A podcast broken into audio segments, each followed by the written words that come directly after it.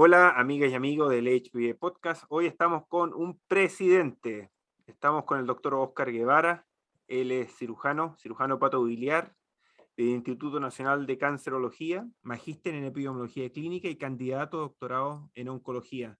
Además, queremos que hoy nos cuente también los estudios de posgrados que hizo en Francia en cirugía patobiliar con el afamado profesor Bel Hola, Oscar, ¿cómo estás? Eh, muy buen día, Eduardo. Eh, muchas gracias por la invitación. Es un honor estar en este, en este espacio y poder compartir algunas cosas con ustedes. No, pues encantado de tenerte con nosotros. ¿Por qué no partimos la entrevista hablando de la querida Colombia, que está tan famosa ahora con tanta película de Disney? ¿Por qué nos cuenta un poco tu infancia, tus lugares favoritos, tu comida y lo que te gusta?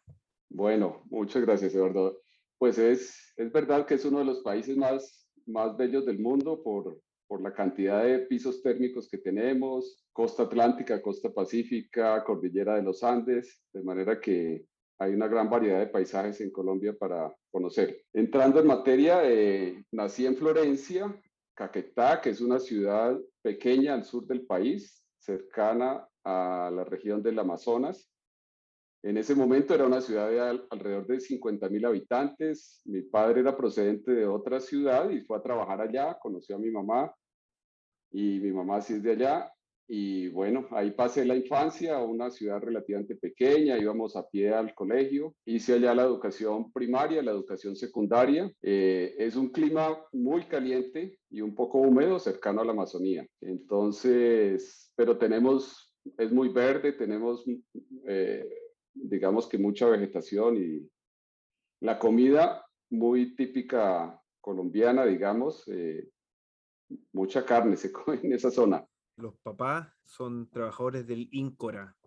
Sí, bueno, ellos eh, trabajaban en, eso, eso es un, era un instituto eh, del Estado producido para la reforma agraria para facilitar la colonización, porque era una zona muy cercana a la selva y se colonizaba, como los campesinos, mi papá sobre todo estaba encargado de la educación de los campesinos, cómo producían en la tierra en ese momento y, y mi mamá trabajaba también allá mismo, ella un poco después de casarse ya se retiró y se dedicó a la familia, pero mi papá estuvo por un tiempo trabajando todavía con esa institución, que era una institución del Estado. Y tiene un hermano. Bueno, mi hermano, la familia somos padre, madre, mi, mi, hermano tiene dos años menos, él eh, es ingeniero electrónico, eh, ha viajado un poco, ha vivido en Estados Unidos y actualmente vive en México. ¿Y cuándo te decidiste estudiar eh, medicina? y específicamente cuando dijiste, bueno, la cirugía es lo más lindo de la medicina? Bueno, la, la medicina tal vez en, la educación secundaria, en el bachillerato, uh, en los dos últimos años, en el colegio donde estaba, hubo una decisión de diversificar el bachillerato y ya nos dieron a elegir unas áreas. A mí me gustaba mucho la biología en ese momento y tomé la decisión de entre las áreas que nos ofrecían tomar una que se llamaba salud y nutrición donde nos daban como desde aspectos básicos de procedimientos, digámoslo así, como de enfermería, aprendíamos a, administrar medicamentos un poco, tomar el peso, tomar la talla, bueno, cosas de esas que, que, emocionaban en ese, en ese momento de la infancia. Y me di cuenta y veíamos también algunas cosas de trabajo en comunidad por la salud y bueno, definitivamente ahí, ya en esos últimos dos años, tomé la decisión de presentar, hacer todo mi esfuerzo por estudiar medicina. No era tan sencillo, digamos, partir de una ciudad pequeña, era un colegio estatal que usualmente, usualmente los colegios del Estado no tienen como el mismo nivel académico de, de, colegios privados, eh, pero bueno, teníamos toda la intención ya en ese momento de estudiar medicina y eso implicaba, por ejemplo, cuando ya estaba terminando el bachillerato, tomar un, un viaje porque no era tan fácil tomar en avión en ese momento. Terminaba mis estudios el viernes, tomaba un bus que tardaba casi 10, 12 horas en llegar a Bogotá, la capital, a presentar el examen al otro día, que usualmente eran los sábados. Eh, me presenté como a tres o cuatro universidades hasta que finalmente obtuve el, el, cupo para entrar a estudiar medicina. Hay, hay, un hecho que es el que yo recuerdo más y que seguramente me marcó y es que siendo estudiante, empezando mi rotación de cirugía, llegó un herido al servicio de urgencias, que se era un, un albañil, una persona que trabaja haciendo edificios y se cayó desde un cuarto piso y cuando yo volteé a mirar alrededor estaba solo con un interno y tenía que atenderlo. Yo no supe qué hacer. Yo salí corriendo a llamar a alguien y efectivamente, claro, llegó un médico del servicio de urgencias enseguida, ayudé a atender al paciente, pero yo dije, esto no me puede volver a suceder, que no sepa qué hacer. Y entonces me puse a estudiar cómo era la atención inicial del trauma y, bueno, ahí, ahí yo creo que empezó la, la, pasión por la, por la cirugía. Recuerdo mucho que, en esa época salían números especiales, bueno, todavía en las clínicas quirúrgicas de Norteamérica sobre trauma y coincidió que en el Congreso Nacional de Cirugía habían invitado a un profesor muy reconocido que era Charles Lucas, que escribía sobre trauma la respuesta metabólica al trauma, eso me, apasionaba mucho, pero luego al final lo que yo quería era saber qué hacer con el paciente cuando llegaba herido. Y por ahí, por ahí empezó el interés, entonces ya asistí a ese congreso que era muy dedicado al trauma y definitivamente dije, esto, eh, por aquí es lo que más me gusta. Ahí fue la decisión de la cirugía para ese momento. ¿Cuánto tiempo es la residencia en Colombia? en Colombia son cuatro años la residencia, hacemos cuatro años. ¿Y, dónde tocó hacer esa residencia? la residencia la hice en, la Universidad Nacional, pero en el Hospital San Juan de Dios, que era, era porque está cerrado en este momento un hospital emblemático, uno de los más antiguos, tiene como cuatro siglos de, de, tradición y, y, era el hospital más grande y dedicado al trauma en, en Bogotá. En esa época había muy pocos centros en que se, se atendía trauma de manera que era un sitio donde teníamos una gran, gran exposición a la cirugía, pero fíjate que era muy encaminada a la, cirugía de urgencias, ¿no? Llegaban muchos heridos, eh, bueno, en eh, úlceras perforadas, obstruidos, apendicitis, por supuesto. Era un poco más fuerte ese componente, no había, por ejemplo, un componente oncológico muy grande, aunque sí era un hospital general, llegaba de todo, pero, pero el componente más grande y lo que nos apasionaba, y creo yo que así pudimos aprender la cirugía eh, un poco más rápido que de pronto en un centro donde no, no hay tanta exposición a la, a la cirugía del trauma. Eh, entonces ahí fueron pues la mayoría de los cuatro años. Teníamos una, un par de rotaciones que se hacían donde trabajo ahora, que es el Instituto Nacional de Cancerología, hacíamos cirugía de seno, eh, pero realmente era una exposición muy, muy pequeña para, para toda la residencia. ¿Y cuál fue tu récord, eh, Oscar? ¿Cuánta, cuánto, ¿Cuánta cirugía hiciste en, un turno estos de urgencia? bueno, llegamos a, hacer 14 cirugías en un turno, recuerdo mucho, siempre diciembre era el, el, mes, el mes fuerte y había épocas, recuerdo mucho, por ejemplo, eh, el día que Colombia le ganó 5-0 a Argentina, pero ese día pitaron el minuto final del partido y empezaron a llegar heridos, de todo, de, de, cuchillo, pero porque la gente había tomado mucho alcohol, eh, pero también accidentado, la gente salía a celebrar en la calle y los buses los atropellaban, los carros. Eh, uy, ese fue uno de los turnos que más, más recuerdo en la vida. Oye, em, ¿penetrantes cardíacas te tocaron? Sí, sí, sí, sí. Creo que esa era como la, la emoción de la residencia hasta el momento que tocaba, o sea, era esperando cuando, cuando ibas a operar el primer paciente con herida penetrante cardíaca. Recuerdo que terminando el primer año entré, bueno, entré varias, pero empezando el segundo año ya pude operar una y para mí eso era como lo máximo, era casi, casi graduarme ya de cirujano, poder ponerle un punto al corazón. La, la gente te empezó a mirar distinto. no, no creo, pero yo sí me sentía distinto. terminaste la, la residencia, ¿qué decidiste hacer? Bueno, ahí antes de, quería comentar algo, que ahí tenía un profesor, que es el profesor Stevenson Marolanda, muy aficionado al hígado. En esa época, pues casi no se hacía cirugía programa electiva del hígado, eh, pero él nos, nos empezó a, a introducir, digamos, en la anatomía hepática, hizo modelos con corrosión, los segmentos, empezamos a estudiarlos y trabajamos inclusive en cerditos un modelo para, para trauma hepático. Bueno, ese era un paréntesis para decir que ya tuve un, algo, algo, que ver con el hígado. Una vez terminé la residencia de cirugía, empecé a trabajar en una ciudad cercana a Bogotá que se llama Tunja. a dos horas de Bogotá, donde era un hospital regional, muy, muy interesante el trabajo, porque un cirujano recién salido quiere operar de todo y, y eso lo, lo hicimos allá en el hospital de Tunja y trabajé por tres años.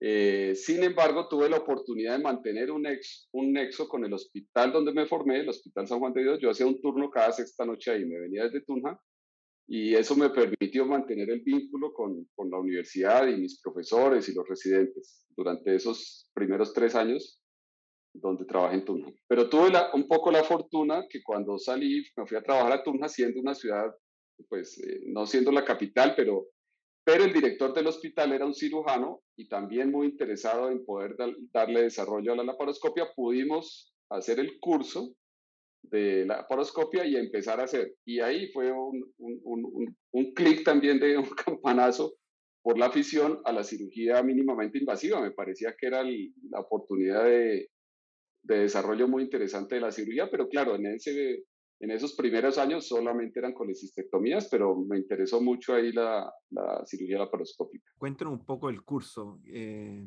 ¿Te acuerdas algo del curso de la Sí, claro, me acuerdo, eh, veníamos, bueno, veníamos a Bogotá eh, una vez a la semana y hacíamos el modelo en pelvic training. Fíjate que yo creo que no ha cambiado mucho. Hacíamos el ejercicio de pelar las uvas, luego uno muy difícil que era quitarle la piel al ala del pollo y finalmente pasar los aros a un palito, introducir las argollas. ¿Sabes que pelar la uva? Esa no la... Sí, sí, sí. ser bien buena. ¿eh? eh ese es, ese es difícil al comienzo sin, sin dañar la uva, claro. No, no, no. Y para el robot debe ser aún más interesante. Sí, sí, ¿Han sí. Tratado, sí. Visto... ¿han, ¿Han, tratado de hacer eso? no, no, no, robot y todo? No, lo he, no, lo, no, lo he, hecho, pero he visto videos donde el robot pela la uva perfectamente, sí, es cierto. ah, mira, voy a tratar de hacer eso. Sí, Me sí. parece súper interesante. Sí, es un buen ejercicio. Bueno, y aparte de este desarrollo quirúrgico, por alguna razón, y tú nos puedes contar por qué, siempre te interesó tener un desarrollo paralelo de la actividad docente, académica. Sí, bueno, pues en, estando en Tunja, que era una ciudad, creo yo que alrededor de 200 mil habitantes, también una ciudad eh, no, tan, no tan grande, pero capital de departamento, eh, por mucho tiempo habían querido tener una facultad de medicina y cuando estaba trabajando ya empezó la facultad de medicina y tuve oportunidad de vincularme como profesor de anatomía en los primeros semestres y fue una experiencia interesante porque fue como realmente empezar a hacer docencia, a preparar clases, dictar clases, hacer evaluaciones, toda esa parte que tal vez la vemos un poco de lejos como intuitiva, alguna, algo de formación no formal en, en cómo cómo hacer educación para, para médicos. Y, e inclusive el último año me encargaron de la dirección académica de la carrera. ¿Cuándo empezaste a entender la anatomía hepática? esa, esa, no es lo mismo que cuando, cuando empecé a estudiarla, ¿cierto? Exacto. bueno, yo, pues la respuesta más sincera sería que la sigo todavía entendiendo, eh, todavía sigo aprendiendo cosas nuevas. Que la anatomía del hígado la, yo creo que la sigo entendiendo todavía cada vez más. Yo digo, como que uno no acaba de, de, entenderla completamente. Por supuesto que fue un avance muy grande cuando estuve en Francia, porque lo, desde el punto de vista radiológico, ahí sí tuve un gran salto, poder entender un poco más la anatomía radiológica y luego la correlación en cirugía. Me parece que ese fue un punto de inflexión, pero te digo que, cada vez me sorprendo, por ejemplo, de accesos nuevos eh, cuando veo, cuando ve, vemos los los videos y luego intentamos eh, el ligamento de Arancio, que lo conocemos desde, desde, hace mucho y allá lo utilizaban mucho en Francia, pero lo, las vistas que tenemos a veces como que son diferentes. Poderle llegar a la vena suprahepática media desde volteando el lóbulo izquierdo, cuando descubrí eso me parecía, me parecía que era como volver a ver la anatomía. Bueno, cuéntanos. Ya, ya todos sabemos, nos dedica, te dedicaste a la cirugía hepatobiliar. Cuéntanos por qué. Bueno, eh, bueno, de, de, de, Tunja vine a trabajar a Bogotá, entré a la Universidad Nacional como docente, que es la universidad pública más grande que hay en, en Colombia. Para mí era todo un, honor y un reto poder, entrar como docente en la universidad, se presenta un concurso y, y pude empezar. Entonces, te cuento esto porque hubo como un, una serie de coincidencias ahí. ahí pues trabajaba el profesor que te cuento que, era muy aficionado a la, a la anatomía del hígado y, y, a la cirugía biliar. Casi no se hacía cirugía hepática, sino más cirugía biliar. Él nos hablaba, ya de la placa iliar, de la placa cística, que antes casi no, se, casi no la conocíamos, digamos, quirúrgicamente. Y ahí me empezó a gustar la cirugía hepática. Por ejemplo, por primera vez operamos un, él insulinoma guiado por ecografía, subió el radiólogo a la sala, eso me, pareció muy interesante poder tener la, la, ecografía en la sala de cirugía. Entonces definitivamente me fui orientando hacia, hacia hepatobiliar y páncreas y alguna vez viendo, recuerdo mucho, inclusive que era la revista, el British Journal of Surgery, estaba viendo el, el, índice, en esa época no era como ahora que podíamos ver en internet el índice de la revista, me gustaba ir a la, a la hemeroteca a ver los últimos números y ojear qué había interesante. Y había un artículo de cirugía laparoscópica para los quistes hepáticos, ni siquiera era nada, nada más complejo que eso, pero coincidió que ese era un artículo del grupo del profesor Belgiti y entonces abajo vi que era Universidad París 7 coincidía con que el decano en ese momento de la facultad se había formado en París 7 en gastroenterología, era gastroenterólogo clínico, y entonces como que se me hizo una conexión que yo de repente podría ir allá si él me ayudaba y efectivamente pude hablar con él. Él me hizo la conexión primero con los gastroenterólogos de, de la Universidad París 7 y finalmente llegué al, pues a, a, una comunicación con el profesor Belgiti y logré ya que él me recibiera como a, al, año siguiente, como un año después, me decía que podría ir a su hospital. Y... Hablan un poco de qué es lo que es salir de Colombia, eh, cuáles son los miedos, cuáles son las dificultades. Eh, ¿Tú ya sabías hablar francés, por ejemplo? Claro, es un proceso bien, bien, bien duro, digo yo, porque, bueno, cuando, cuando tomé la decisión, pues muy contento de poder hacerlo de hacer lo que me gustaba, ir a, ir a aprender cirugía patobiliar pero ya cuando se va a hacer, bueno, entonces no sabía nada de francés, entonces conectarme con el, el decano mismo, como tenía conexiones con la embajada y él estaba muy conectado con la comunidad francesa, me consiguió la, los datos de una profesora de francés y empecé a estudiar francés. Eh, tenía un año para, eran tres libritos de francés, lo básico, digamos, ella me dijo que con eso podría defenderme en Francia y faltando como unos tres meses íbamos apenas terminando el libro uno, de manera que yo dije, no, no voy a poder, eh, de manera que se hizo más intensivo el estudio en francés en los últimos tres meses, eh, pero yo creo que el temor más grande es ese, ¿no? El, el, el, idioma, desde luego que en la medida que avanzaba sentía que entendía cada vez más, pero la, fonética definitivamente es muy difícil, de hacerse entender. Ya cuando estuve allá me di cuenta que era que era un punto que me tomó un tiempo poder adaptarla a que me entendieran. El otro temor grande era como a lo desconocido, ¿no? Salir de Colombia a un país eh, donde nunca había estado.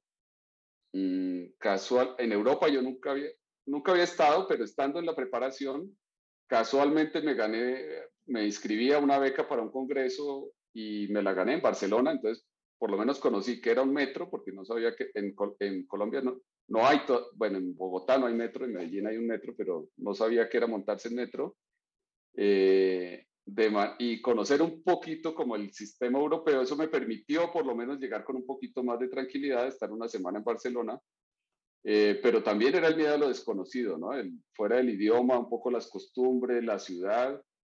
Eh, en esa época no, el Internet era muy primitivo, existía Internet, pero yo recuerdo que los mapas los buscaba en, en Yahoo una vez supe dónde iba a vivir, ubiqué los mapas y tenía que imprimirlos porque no era fácil saber a dónde. Y, y, bueno, y el otro temor era pues el desempeño en el hospital. Yo decía, no tengo idea si lo que yo sé me sirve allá, si el, el nivel es muy diferente, las costumbres, eh, ¿no? Hay cierto, el, léxico, el léxico también cambia un poco entre los, el léxico médico, pero finalmente pues esa parte me parece que sí es muy similar y las raíces latinas ayudaron mucho, ¿no? El nombre de los, ah, los, nombres anatómicos, las cirugías, todo se entiende relativamente fácil. Esa parte eh, fue relativamente menos, menos compleja.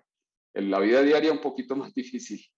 Era el, el, temor grande. Y bueno, y lo otro era pues ir, aunque eso no me inquietó tanto, pero pues era ir a vivir solo durante un año, ¿no? En, Francia, donde no conocía a nadie realmente, no tenía eh, ni familia ni, amigos allá en Francia. Eso era, e, esa parte, pues creo yo que cuando caí en cuenta de todo eso ya estaba, ya estaba embarcado en el, en el viaje y por eso no había como tiempo de echar atrás tampoco, afortunadamente. Bueno, llegaste a París, Francia. Esto fue el hospital de Villon uh, con el profesor Belghiti.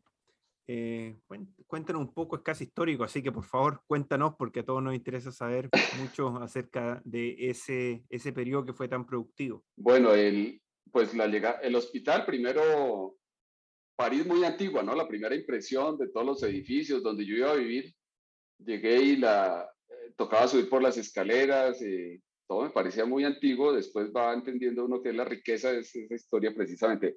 El hospital, eh, pues varias cosas de entrada me, me impresionaban. Un hospital alto no era del sistema de pabellones antiguos, digamos, sino era, fue el primer hospital monobloque, entonces hay un edificio central muy grande y algunos pabellones alrededor. Un piso completo dedicado al servicio de patobiliar, entonces eso, eh, tenían ahí las camas de hospitalización, las oficinas, y tres quirófanos, era una excepción dentro del hospital porque los tres quirófanos estaban al lado del servicio y la unidad de cuidado intensivo también quedaba dentro del mismo piso. Entonces, pues para mí eso era una ventaja no tener que estar recorriendo todo el hospital.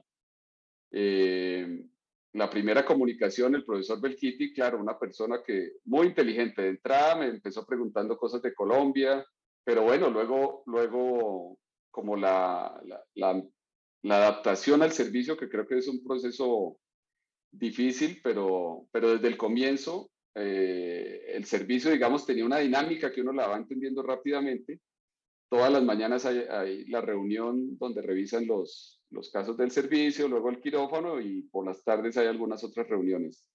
Poder entrar al quirófano desde el comienzo, claro, al comienzo a ver, no, no te digo que fuera a operar, ni mucho menos, pero, pero eso ya me parecía muy interesante poder ver para mí era pues nuevo casi todas las resecciones hepáticas. Con el páncreas me sentía un poco, un poquito, un poquito más entendido, pero las resecciones hepáticas, yo había leído mucho, claro, tratando de estar al día, pero no, no es lo mismo, ¿no? no yo realmente en la residencia vi tal vez la resección, dos resecciones hepáticas selectivas, el resto era todo por trauma en el hígado. Trasplante hepático también. Claro, claro. ver en, eh, no, no había visto trasplante hepático, eso fue otra novedad completa. Eh, al comienzo empecé a ir como por, por curiosidad, por supuesto quería ver cómo era un trasplante y, y con los rescates, pero al cabo de unos meses me dieron un viper y, ya me llamaban cada vez que había rescate. Al comienzo ayudaba y al, al final inclusive yo hacía el, el, el rescate.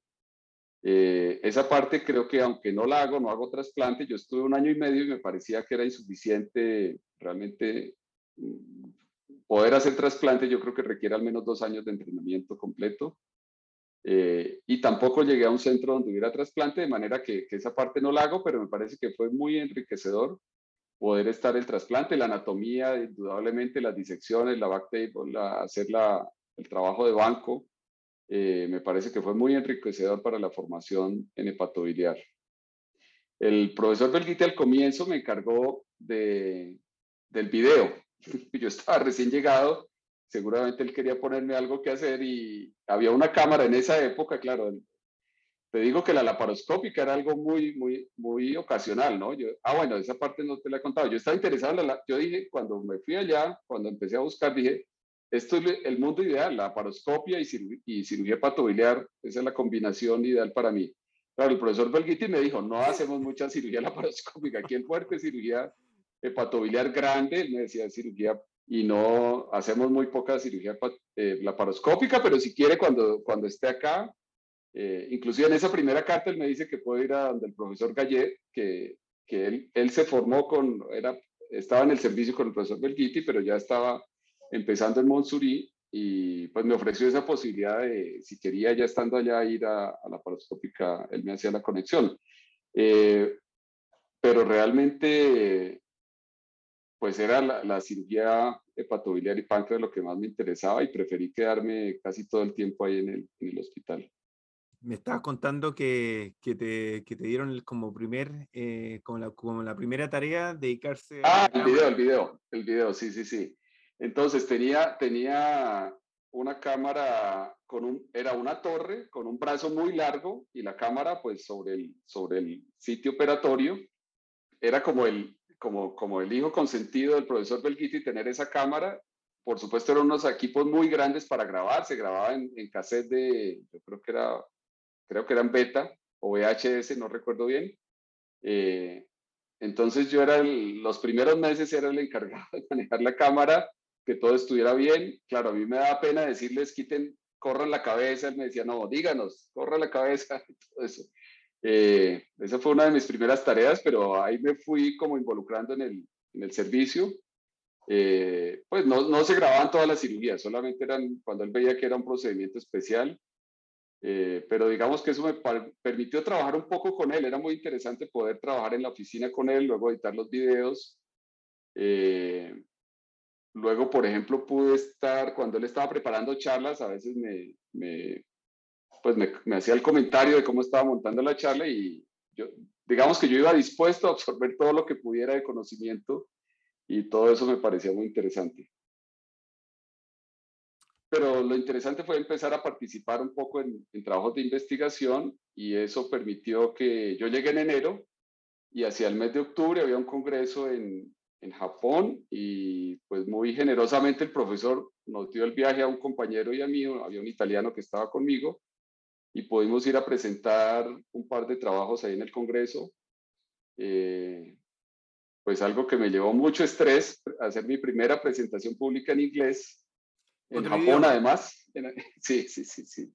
Claro, además con el, con el cambio al francés, a duras penas me podía defender en francés hacer el cambio otra vez al, inglés era, era bien difícil, pero bueno, eso, eso fue un reto muy interesante, pero una experiencia muy bonita. Además, el profesor Belguiti era muy apasionado por la cultura japonesa, entonces él eh, nos, nos, habló mucho y cuando estuvimos en el viaje nos llevó a al, al, al, mercado de los pescados, por ejemplo, eso fue en Nagasaki, y poder como involucrarnos un poco más en, en conocer la, la calle del Japón y la cultura el, lo que comía la gente, eso fue, muy, fue una experiencia muy interesante ese, ese viaje. Oye, eh, ¿y el profesor Belguiti había recibido a alguien más de Colombia antes que tú? No, no, no. Eh, creo que yo, fui el, el, el, primero, después han ido otros dos, dos colombianos allá al servicio. Eh, después él, él, me contó mucho tiempo después que, que él no me iba a recibir, que de Colombia alguien que fuera allá al servicio.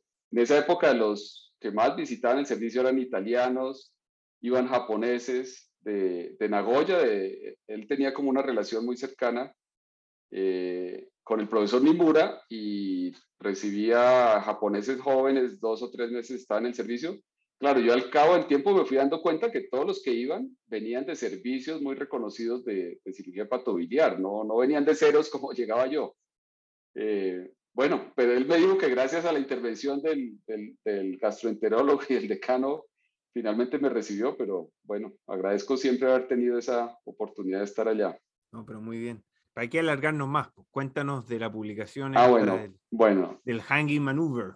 Bueno, entonces la, la, historia con el hanging está muy relacionada con el video. Como yo era el que hacía la grabación, él estaba engolosinado con, con, la, con esa maniobra que era producto de, de la anatomía del profesor Cuinó en el, bueno, allá, allá conocí el, el libro original del profesor de Cuinó, de Estudios del Hígado. Eh, parece que él era muy receloso con, con sus publicaciones y eran unas ediciones limitadas, eran algo así como 200 libros y el profesor Belguiti tenía uno de los ejemplares en su biblioteca muy, muy solosamente guardado, pero nos podíamos verlo y, y bueno, él alguna vez nos comentó que que basado en esos gráficos de, de, los, de los esquemas de Quino se dio cuenta que, o él ya había descrito que en el centro de la vena cava casi no había ramas venosas hacia el hígado, y algún día empezó a intentar hacer la maniobra y poco a poco fue avanzando, eh, de manera que cuando yo estuve ya, ya se sentía con confianza en pasar, la, en pasar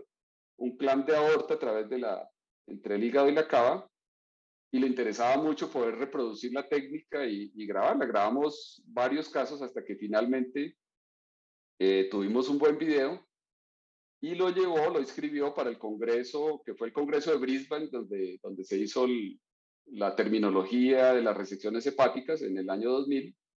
se inscribió, fue aceptado el, el video, trabajamos muchos días y noches eh, editando el video y bueno, y, y, también entonces a ese congreso también el, pues el profesor consiguió la financiación y fuimos al, congreso de, de, Australia en Brisbane. Yo ya estaba terminando mi año y medio cuando, cuando e, e, eso, eso me implicó aprender a editar porque yo no sabía nada de edición de video y a él le gustaba que él mismo, o sea, él, no, él tenía seguramente cómo mandarlo a editar, pero él quería que lo editáramos ahí. Era en Mac, yo no sabía nada de Macintosh, en de computadores Mac, y él se compró el programa de Adobe Premiere para editar, para editar el video.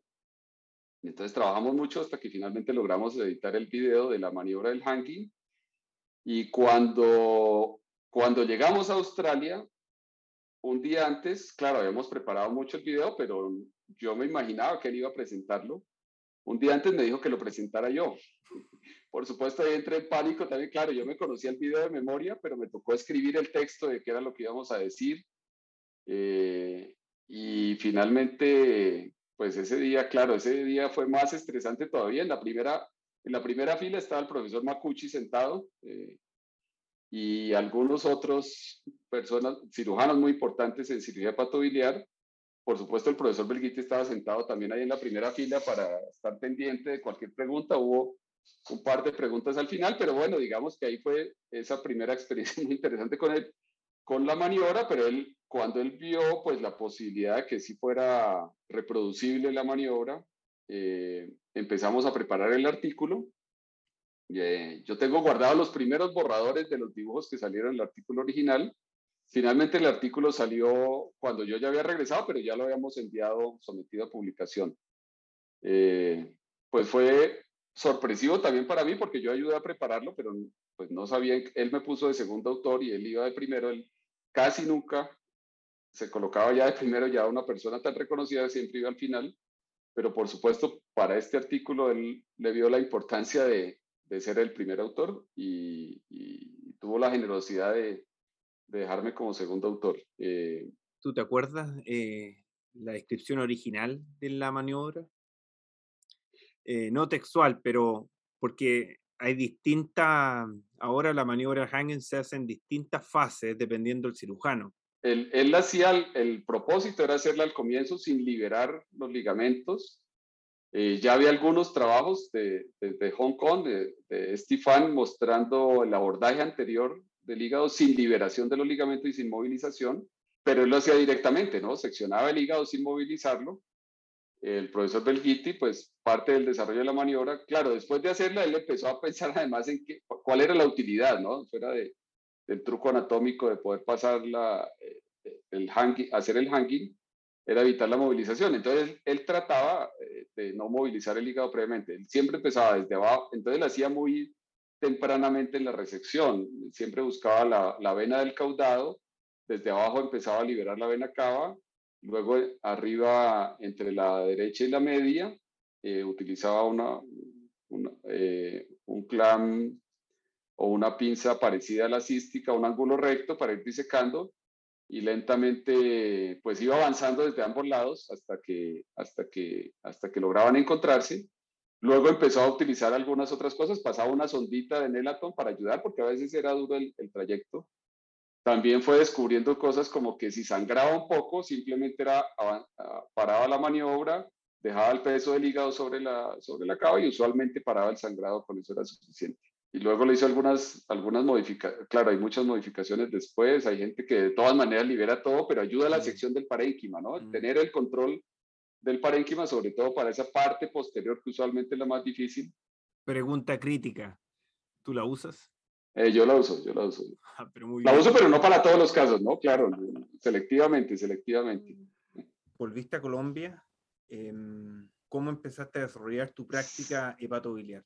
Fue un poco frustrante, te comenté al comienzo que el hospital donde trabajábamos, el Hospital San Juan de Dios, ya, no, ya estaba cerrado. Cuando yo estuve allá fue la crisis más grande del hospital. Eh, hubo un cambio en la legislación colombiana, el sistema de salud tuvo un vuelco importante este tipo de hospitales que vivían como del, del, del, Estado y de, los recursos que le da el Ministerio de Salud, pues les dijeron, no, ustedes tienen que ser autosostenibles y el hospital se vino a la quiebra.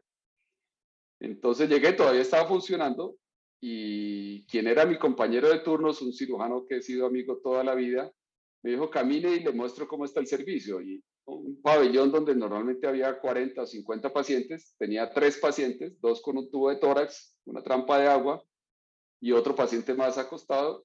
Yo dije, no puede ser, el, hospital se, está, se estaba acabando. Siempre, por supuesto, había la expectativa que de pronto llegaran recursos y reiniciar el hospital, pero al cabo de seis meses no había nada y hubo una oportunidad, pues eh, unos alumnos, unos egresados, trabajaban en otra clínica muy grande, también era del Estado, la clínica San Pedro Claver, que era la clínica de la Seguridad Social, una clínica de 500 camas, general también, con todas las especialidades, pero no había cirugía hepatobiliar tampoco, y me ofrecieron la posibilidad de trabajar allí. Yo dije, este es el sitio, tenía una población que inclusive con más tendencia a tener personas de edad avanzada. Yo dije, ahí debe, ahí debe haber tumores y debe haber cirugía del hígado.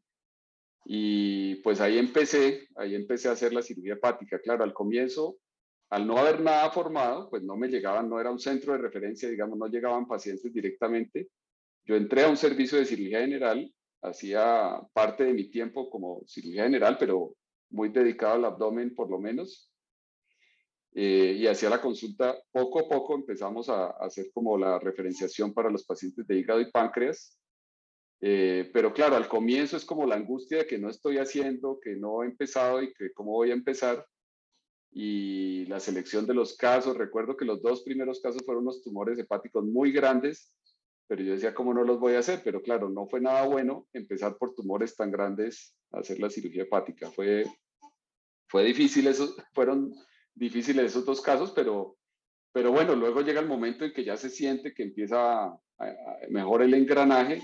Eh, hacíamos los páncreas también, los sentía, me sentía un poco más cómodo haciendo la, cirugía de páncreas en ese momento y poco a poco fuimos haciendo la experiencia. Ahí estuve 10 años en, ese, en, ese, en esa clínica, la clínica San Pedro Claver, también después cambió de, razón social, pero fíjate que las cosas de la vida cuando yo estaba en Francia y supe de la crisis del hospital, yo pensaba que el sitio donde seguramente mejor podría desarrollarla era el Instituto Nacional de Cancerología, que quedaba a una cuadra de mi hospital antiguo del San Juan de Dios, quedaba una, muy cerca, eh, pero ahí no tenía ningún contacto. Y cuando regresé, tenía un cirujano de ellos, que estaba terminando su entrenamiento, se fue al Memorial y estuvo en hígado allá un tiempo, de manera que ellos ya tenían su cirujano.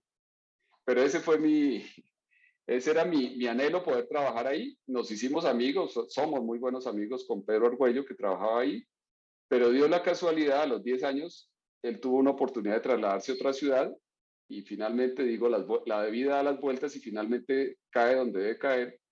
Eh, yo tuve la oportunidad de llegar ahí y me siento muy, muy feliz de, de poder trabajar ahí en el instituto porque hay un entorno oncológico especial, hay tenemos, eh, hay recursos, hay equipos, ahora tenemos el robot, eh, pero muchas otras cosas he podido desarrollarlas ahí.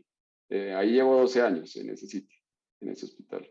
Y aparte de todas estas cosas que ya has mencionado, del, del, del trabajo quirúrgico, ¿seguiste interesado en el desarrollo académico? ¿Hiciste la maestría? ¿Decidiste hacer un doctorado? y cuéntanos un poco de los desafíos de hacer un doctorado. Bueno, la, la, maestría fue en el 2005 en epidemiología clínica, eh, aunque me, me surgía la inquietud de hacerla para especialmente yo pensaba en ese momento poder entender mejor los artículos científicos, ¿no? Poder tener una mejor interpretación de la literatura científica. Eh, claro, luego después me di cuenta que lo más importante era poder aprender a investigar desde ahí. Eso fue 2005 al 2008 hice la maestría. Eh, en ese momento tuve la inquietud de hacer el doctorado. Recién terminada la maestría sería como el mejor momento, pero no hubo la oportunidad. En esa época pensé un poco en epidemiología, pero me parecía ya mucha profundidad y casi tener que renunciar a la cirugía, ¿no? Si hubiera seguido un doctorado en epidemiología, lo veía muy difícil. Eh, y hace tres, tres años, en el 2018, o sea, en el 2000, tal vez finalizando el 2017, la universidad donde trabajo habría, después de un proceso muy largo de, trabajo de muchos profesores, abrieron en conjunto con el Instituto Nacional de Cancerología el doctorado en oncología. Para ese momento yo dije, no, yo ya no voy a hacer doctorados a estas, a estas alturas de la vida, ya yo no estoy para doctorados, pero finalmente, bueno, la, eh, después de, de, un diálogo con la, la, coordinadora del doctorado de cómo funcionaba, ella me, convenció un poco que teniendo la maestría de pronto podíamos lograr algunas asignaturas. Eh, y tal vez sin pensarlo tanto, o sea, lo pensé, pero, pero sin darle tampoco tantas vueltas, me dijo, me dijo, se vencen las inscripciones en, una semana, inscríbase y después lo piensa. Después de estar inscrito y pasar el proceso de admisión, ya, ya como que me entusiasmé y ahí empecé a hacer el doctorado en oncología, pues principalmente por el desarrollo que van tomando la biología molecular, el doctorado tiene un, un, propósito como integral de poder trabajar un poco en biología molecular, en salud pública del cáncer, en diagnóstico, en el área clínica. Claro, se puede tomar alguna de esas áreas eh, y ha sido la idea. Eh, muy, muy difícil el primer año por todo lo que me tocó aprender de biología molecular y entender ese lenguaje, eh, pero muy enriquecedor también. me, me pareció muy interesante. En el segundo año vimos algo de salud pública también del cáncer y luego ahí voy con la tesis, eh, un poco atrasado, pero hemos podido avanzar en, cáncer de vesícula biliar. Eh, ha sido el tema. Me, pareció que el cáncer de vesícula ah, me ha parecido un tema apasionante.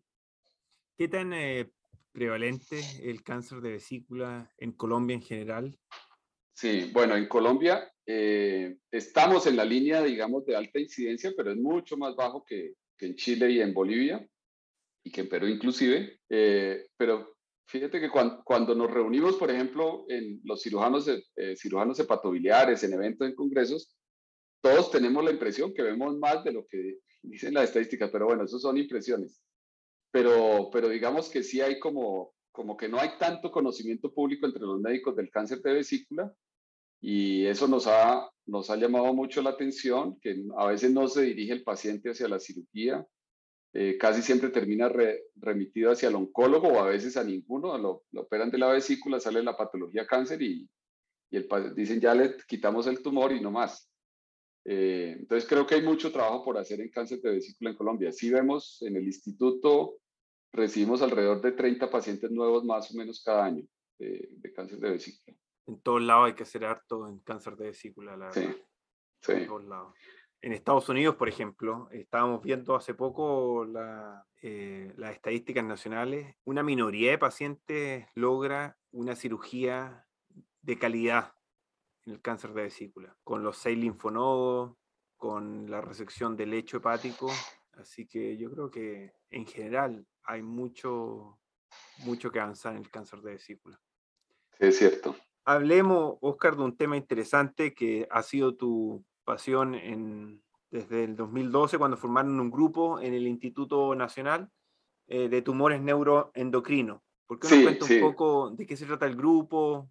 Por, por iniciativa de, de, una endocrinóloga que desafortunadamente falleció el año pasado, la doctora Gloria Garavito, siempre muy apasionada por los tumores neuroendocrinos, tuvo la iniciativa de formar eh, un centro de excelencia. Era el objetivo, formar un centro de excelencia en el instituto y el instituto reúne algunas condiciones interesantes como tener un muy buen servicio de medicina nuclear, eh, tener patólogos dedicados al, al cáncer, eh, tener radiólogos también interesados y el grupo de gastro, por supuesto.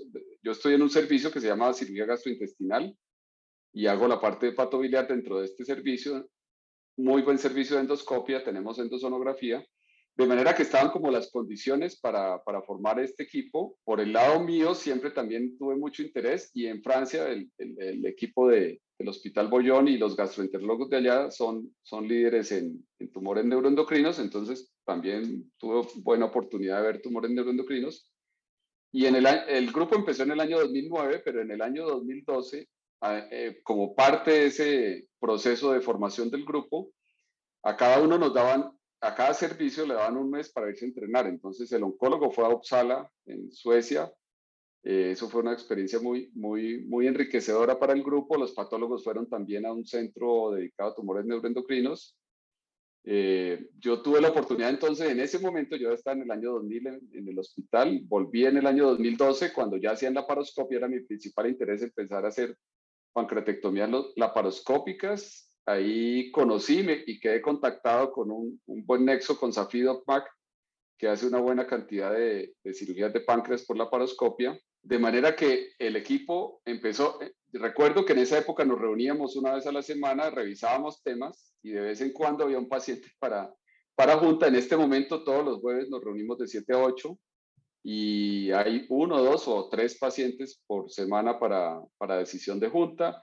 Participan los endocrinólogos, eh, el patólogo que lee las, las, las patologías de, de tumores neuroendocrinos, eh, medicina nuclear ha, ha tenido un desarrollo muy interesante porque el PET galio lo tuvimos ya desde hace más de seis, o siete años en el instituto.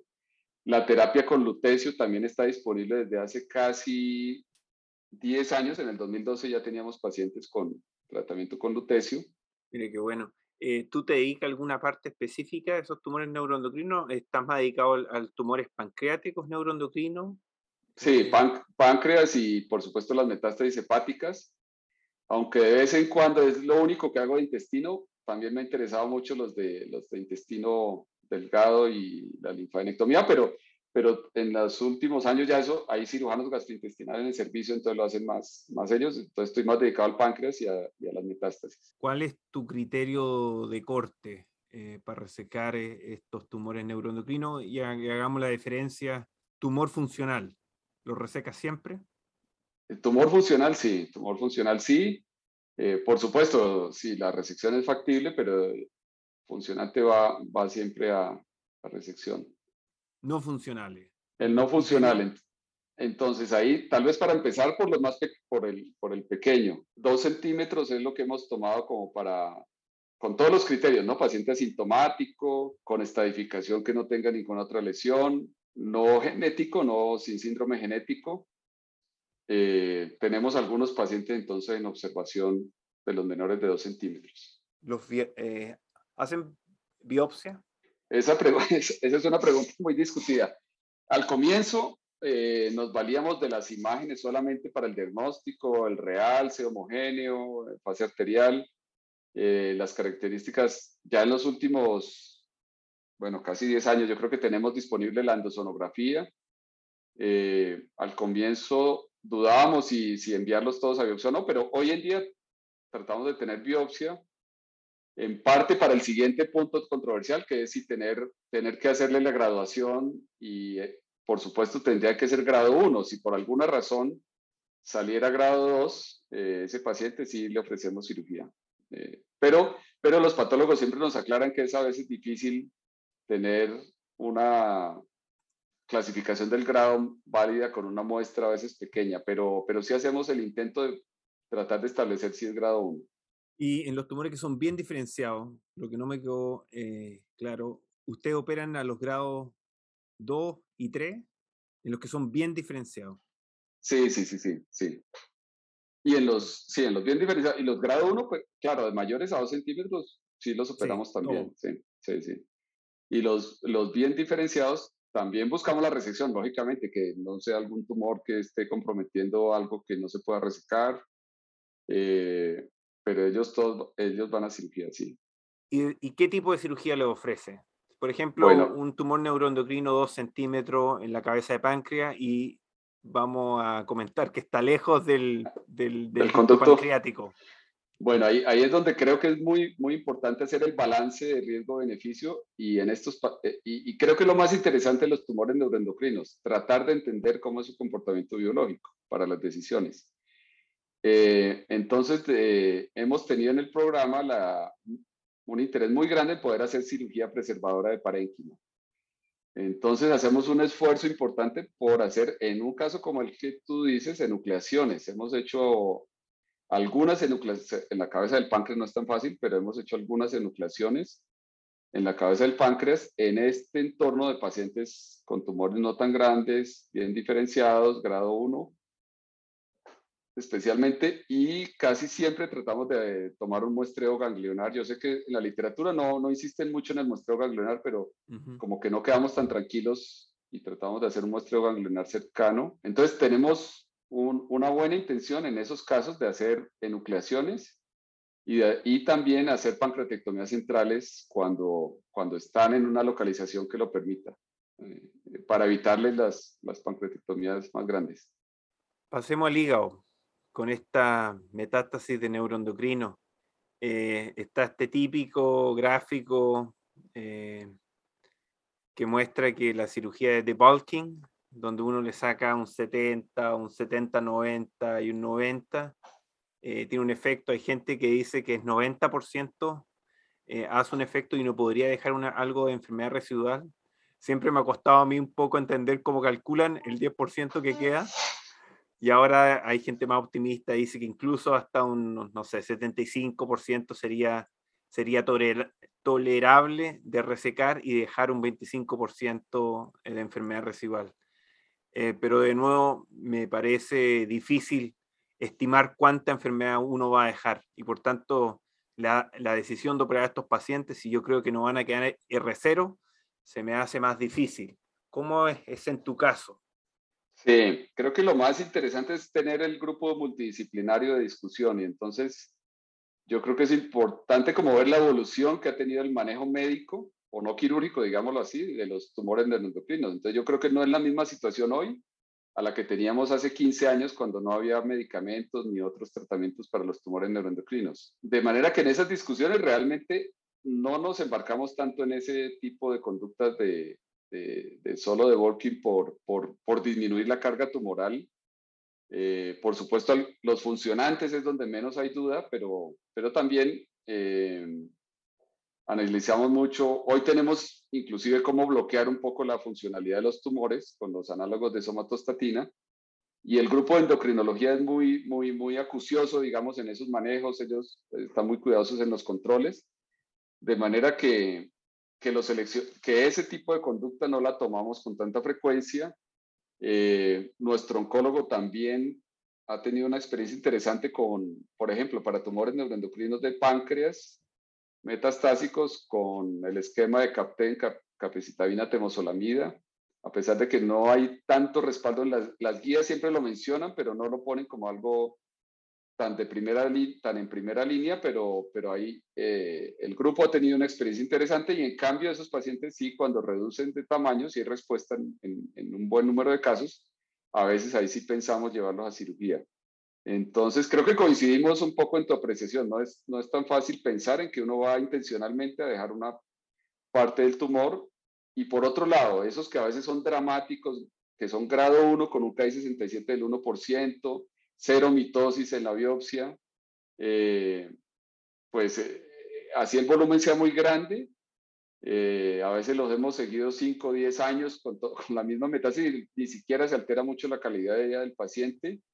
No estamos muy seguros que se le aporte mucho tratando de hacer una resección tan grande o compleja. Entonces, por supuesto, más directamente el paciente que es completamente resecable, no, no hay tanta duda en los bien diferenciados, ¿no? También es cierto que los grado 3, que son mal diferenciados, que son carcinoma, cuando son metastásicos, ahí también a veces hay la tentación de operarlos, pero casi todas las guías eh, dicen que van primero a manejo oncológico antes de pensar en, en, resección.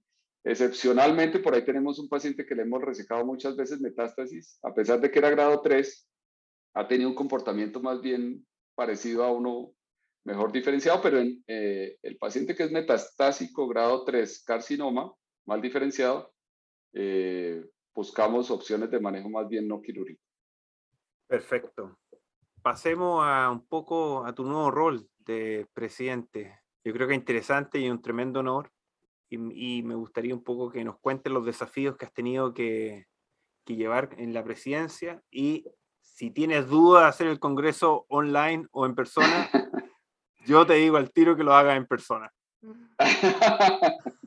Bueno, bueno, bueno, eh, por sí ha sido una experiencia muy interesante. No llevo mucho, ¿no? Empecé en, en, en, noviembre, fue la elección. En diciembre tomó posesión la, la nueva junta directiva. Eh, pues ha sido, lo, lo siento como un honor muy grande. Lo primero que pensé después de la elección es que sentía un peso en los hombros muy grande porque pues conocemos todos los profesores que han pasado por, por la presidencia de la asociación pero la Asociación Colombiana de Cirugía es una, una asociación que yo siento mucho en el corazón porque soy, desde que terminé cirugía soy miembro de la asociación y he ido participando primero con trabajos. Eh, primero de pronto el sueño era cuando, ¿será que algún día voy a, a, estar allá al frente dictando una conferencia? Me acuerdo mucho en los, en los primeros años, no tanto como un sueño, sino como que lo veía como algo muy lejano. Y posteriormente a través de los comités, eh, alguna participación en la junta como vocal, pues como que cada vez me involucraba más y finalmente pues recibí este honor de ser el presidente. Empezamos en diciembre eh, con proyectos, pero tal vez el, el, reto más grande y lo más difícil va a ser el desarrollo de la pandemia, ¿no? Estos últimos dos años hubo un vuelco muy grande en, en los eventos que nos trajeron, como todos sabemos, cosas buenas y cosas difíciles también de abordar. Los dos congresos pasados fueron fueron, virtual, fueron virtuales, necesariamente, no había otra forma de hacerlos. Y este año se cumplen los 50 años de la asociación. Entonces tenemos el anhelo de poderlo hacer presencial. Cuando, cuando empezamos en noviembre, yo casi que no tenía duda, pero en diciembre empezó el pico del Omicron y ya como que dijimos un momento, toca pensarlo mejor. Pero bueno, recibo, recibo el voto, recibo el voto por el presencial tuyo, por hacerlo presencial. Creo que todos queremos, todos queremos y además la coincidencia con, con la conmemoración de los 50 años, esperamos que pueda ser un evento muy, muy bonito. Eh, no, y además, bueno, que yo quería destacar que ustedes han tenido una participación muy activa académicamente en esto del COVID y tratar de descifrar cómo eh, seguir progresando en cirugía en tiempos de COVID y han participado en grupos colaborativos internacionales. Así que mis más felicitaciones. Gracias, gracias. Creo que de todo el país ha habido, ha habido personas muy vinculadas. La presidente saliente era una mujer, la primera mujer presidente de la asociación. Me ha, me ha tocado el honor de, de, sucederla. Fue muy activa en la, en, en, en, uno, en el conocimiento para los cirujanos. Fue realmente algo, le tocó, digo yo, el, el momento más difícil que fue el inicio de la pandemia, cambiar, volcar todas las actividades de la asociación a virtuales, pero creo que de, ese, de esa amenaza contra el grupo surgió pues eh, unas oportunidades muy interesantes de desarrollo de la asociación también. Eh, y en el país pues muchas, muchas personas trabajaron en, la, en los grupos co colaborativos como COVID Search y esa participación fue muy interesante. ¿Algo que nos puedes contar de la sociedad de la HPVA? Eh, ¿Alguna anécdota? ¿Cómo llegaste? Eh, ¿Qué te ha parecido? ha sido también un desarrollo muy interesante e inesperado, creo yo, en, en el Hacia el año 2016, un grupo de, de cirujanos hepatobiliares en el país tuvo la, la, idea de formar el capítulo colombiano, la Asociación Colombiana de HPV, eh, de, de biliar y páncreas. Eh, también luego de, de esfuerzos de, del grupo, se logró hacer una primera asamblea donde nos reunimos cerca de 22 o 23 cirujanos hepatobiliares en el país, se formó la, la asociación y luego vino la, la, decisión de hacer el primer evento, el primer congreso, y a ese primer evento, pues ahí ya nos conectamos uno de los, Juan Carlos Abogal, uno de los, miembros de la asociación, eh, tenía un vínculo, él se formó en Canadá con el Aya Dixon, él acaba de salir de presidente y entonces hizo la conexión con, con AHPBA. De manera que a ese primer congreso vinieron Javier Lenduar estaba empezando como presidente y uno de sus objetivos era formar los capítulos latinoamericanos y fortalecerlos. Y bueno, creo que finalmente salió, salió bien ese primer evento, pero ahí te cuento la anécdota, tal vez va ahí. Cada uno había aportado su, su, cuota para formar la asociación. Teníamos, teníamos eh, eh, como evento, como eres un grupo pequeño, era dentro de un hotel teníamos dos salones, uno para, para el stand comercial, que logramos conseguir dos o tres patrocinios pequeños y, y, el otro el salón de conferencias. Nos tocaba pagar un anticipo, lo pudimos pagar con las cuotas de cada uno, pero cuando, cuando ya se estaba desarrollando el evento, que fue durante dos días, el segundo día teníamos que empezando el día pagar pagar lo que faltaba y todavía no teníamos los recursos de los patrocinadores. Pues vimos muchas fórmulas, eh, Inclusive abrir una cuenta bancaria fue difícil para, para un grupo pequeño de personas. Todo, todo eso que hicimos, finalmente terminamos, nos reunimos ahí en medio del Congreso en un momento todos los miembros de la asociación, cuánto era lo que, claro, al final nos iba a llegar eso de los patrocinadores, pero en ese momento no teníamos los recursos dividimos por el número de personas que estamos ahí, quién está dispuesto, todos. Eso fue un acto muy, muy bonito porque digamos que fue la solidaridad de todo el grupo de aportar sus recursos, digamos que a manera de préstamo a la asociación, al capítulo, como una fuerza interna como grupo y poder, poder arrancar. Eh, bueno, luego, luego tal vez hubo una oportunidad muy, muy interesante y fue formar el capítulo, eh, un comité, perdón, que era de los capítulos latinoamericanos y Javier Lenduar tuvo la, la, generosidad, digamos, de, de, asignarme como coordinador junto con Moisés Cuquier de Panamá, de manera que tratamos de hacer un trabajo de integración. Luego vino la pandemia y un poco más difícil, pero, pero durante ese periodo se alcanzaron a organizar por iniciativa de los capítulos. No digo que nosotros los hayamos organizado, pero eh, tanto en Viña del Mar, después en, en México y en Lima, en Lima, Lima Congresos Latinoamericanos, y digamos que eso nos fue dando lo interesante fue, bueno, se creó el chat de los capítulos latinoamericanos y cierta cohesión. Ya, pues, amigo mío. Claro que sí, Eduardo. Muchas gracias. Ha sido un honor. Muy amable. No, muy, bien. muchas gracias.